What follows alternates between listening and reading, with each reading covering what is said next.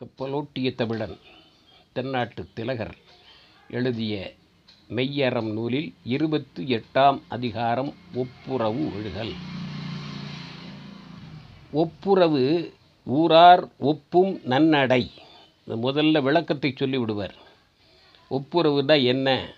உலகத்தவர் அறிஞர்கள் நல்லவர்கள் ஒத்துக்கொள்ளக்கூடிய நல்ல ஒழுக்கம் ஈகை வேறு கைமாறு கடன் வேறு ஒப்புரவு வேறு. எதையும் எதிர்பாராமல் உதவி செய்வது ஒப்புரவு. உலக நடையறிந்து வாழ்தல். அப்படி நடையறிந்து வாழ்பவன் தான் உயிர் வாழ்வன் ஒத்தது அறிவான் உயிர் வாழ்வான். அடுத்த வரியில் சொல்கிறார் உயர்தர ஒழுக்கத்தின் முதல். ஒப்புரவு என்பது ஒரு தரமான ஒழுக்கத்தினுடைய மூலதனம். இது உதவி செய்தால் திரும்ப வரும்னு எதிர்பார்க்கப்படாது. கொடுத்த அளவே வரும் கூட வரும் என்று எதிர்பார்க்காமல் செய்யக்கூடிய உதவி. ஒப்புரவு ஒழுகுவார்க்கு உறவினர் பெருகுவர். யார் ஒப்புரவோடு இருக்கிறார்களோ அவர்களுக்கு சொந்தங்கள் நாளும் பெருகும் கூடும். ஒப்புரவிலாரை ஒருவரும் தழுவார். உதவி செய்யாதவனை யாரும் எட்டி பார்க்க மாட்டான் தீண்ட மாட்டான். சமுதாயத்திற்கு அவனால் ப பயன் இருந்ததென்றால் அவனை சேருவார்கள் கூடுவார்கள். பயனில்லை என்றால் ஒருவரும் பார்க்க மாட்டார்கள் புறம் தள்ளுவார்கள். யாருக்கு உதவ வேண்டும்ங்கிறத அருமையாக சொல்லுகிறார். இன்னென்னாருக்கு உதவ வேண்டும்? அறிஞரின் ஒப்புரவு அறவோர்க்கு உதவுதல். அறிஞர்களுடைய உதவி அறம் நிறைந்தவர்க்கு உதவ வேண்டும். அறம் எண்ணம் உடையவர்கள் அறத்தை பின்பற்றி வாழ்பவர்கள் சான்றோர்களுக்கு உதவ வேண்டும். அது அறிஞருடைய ஒப்புரவு. வேறு துறந்தார் இறந்தார் துவார்க்கு உதவுதல்.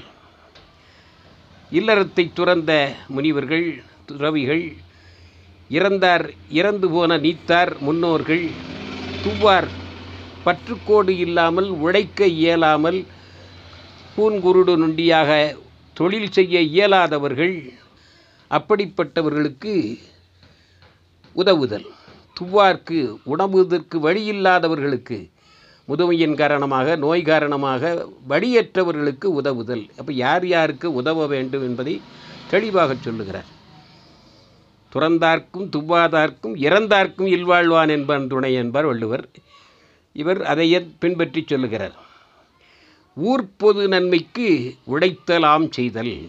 பின்னால் உள்ள நாலு வரிகளும் ஊரை பற்றி கவலைப்படுகிறார் ஊரை பற்றி சொல்கிறார் அந்த காலத்தில் ஆலமரத்தடி தான் நாட்டாண்மை கோர்ட்டு நீதிமன்றம் எல்லாம்.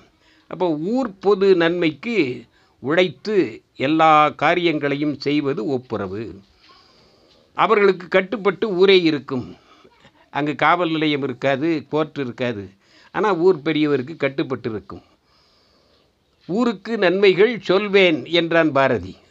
ஊருக்கு நன்மை தீமைக்கு உதவுதல். ஒரு நன்மை தீமை என்றால் ஊருக்கு முன் வந்து உதவ வேண்டும். அதிலே பின் நின்று தயங்கக்கூடாது.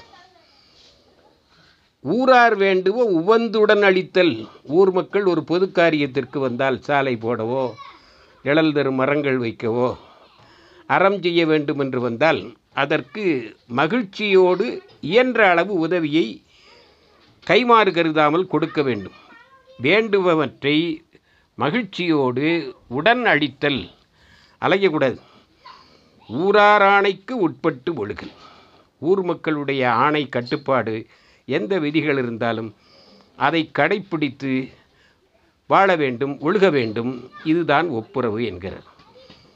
ஒப்புரவு என்பது உலக நடையறிந்து வாழ்தல் உயர்தர ஒழுக்கத்தின் முதலீடு என்கிறார். முதல் இரண்டு வரிகளில் அதை பற்றி விளக்கி அந்த ஒப்புரவு தான் ஊருக்கு நன்மை செய்யும் அப்படி முத உதவி செய்யக்கூடியவர்களை சமுதாயமும் ஊரும் கொண்டாடும்.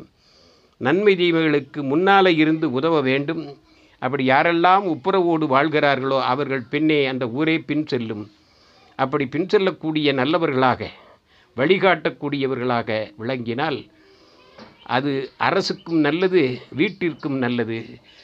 இதை ஒப்புரவறிதல் என்ற அதிகாரத்திலே இருபத்தி எட்டாம் அதிகாரத்தில் வரையறை செய்து சொல்கிறார் சிதம்பரனார். வாழ்க மெய்யறம் வளர்க சிதம்பரனார் புகழ். நன்றி.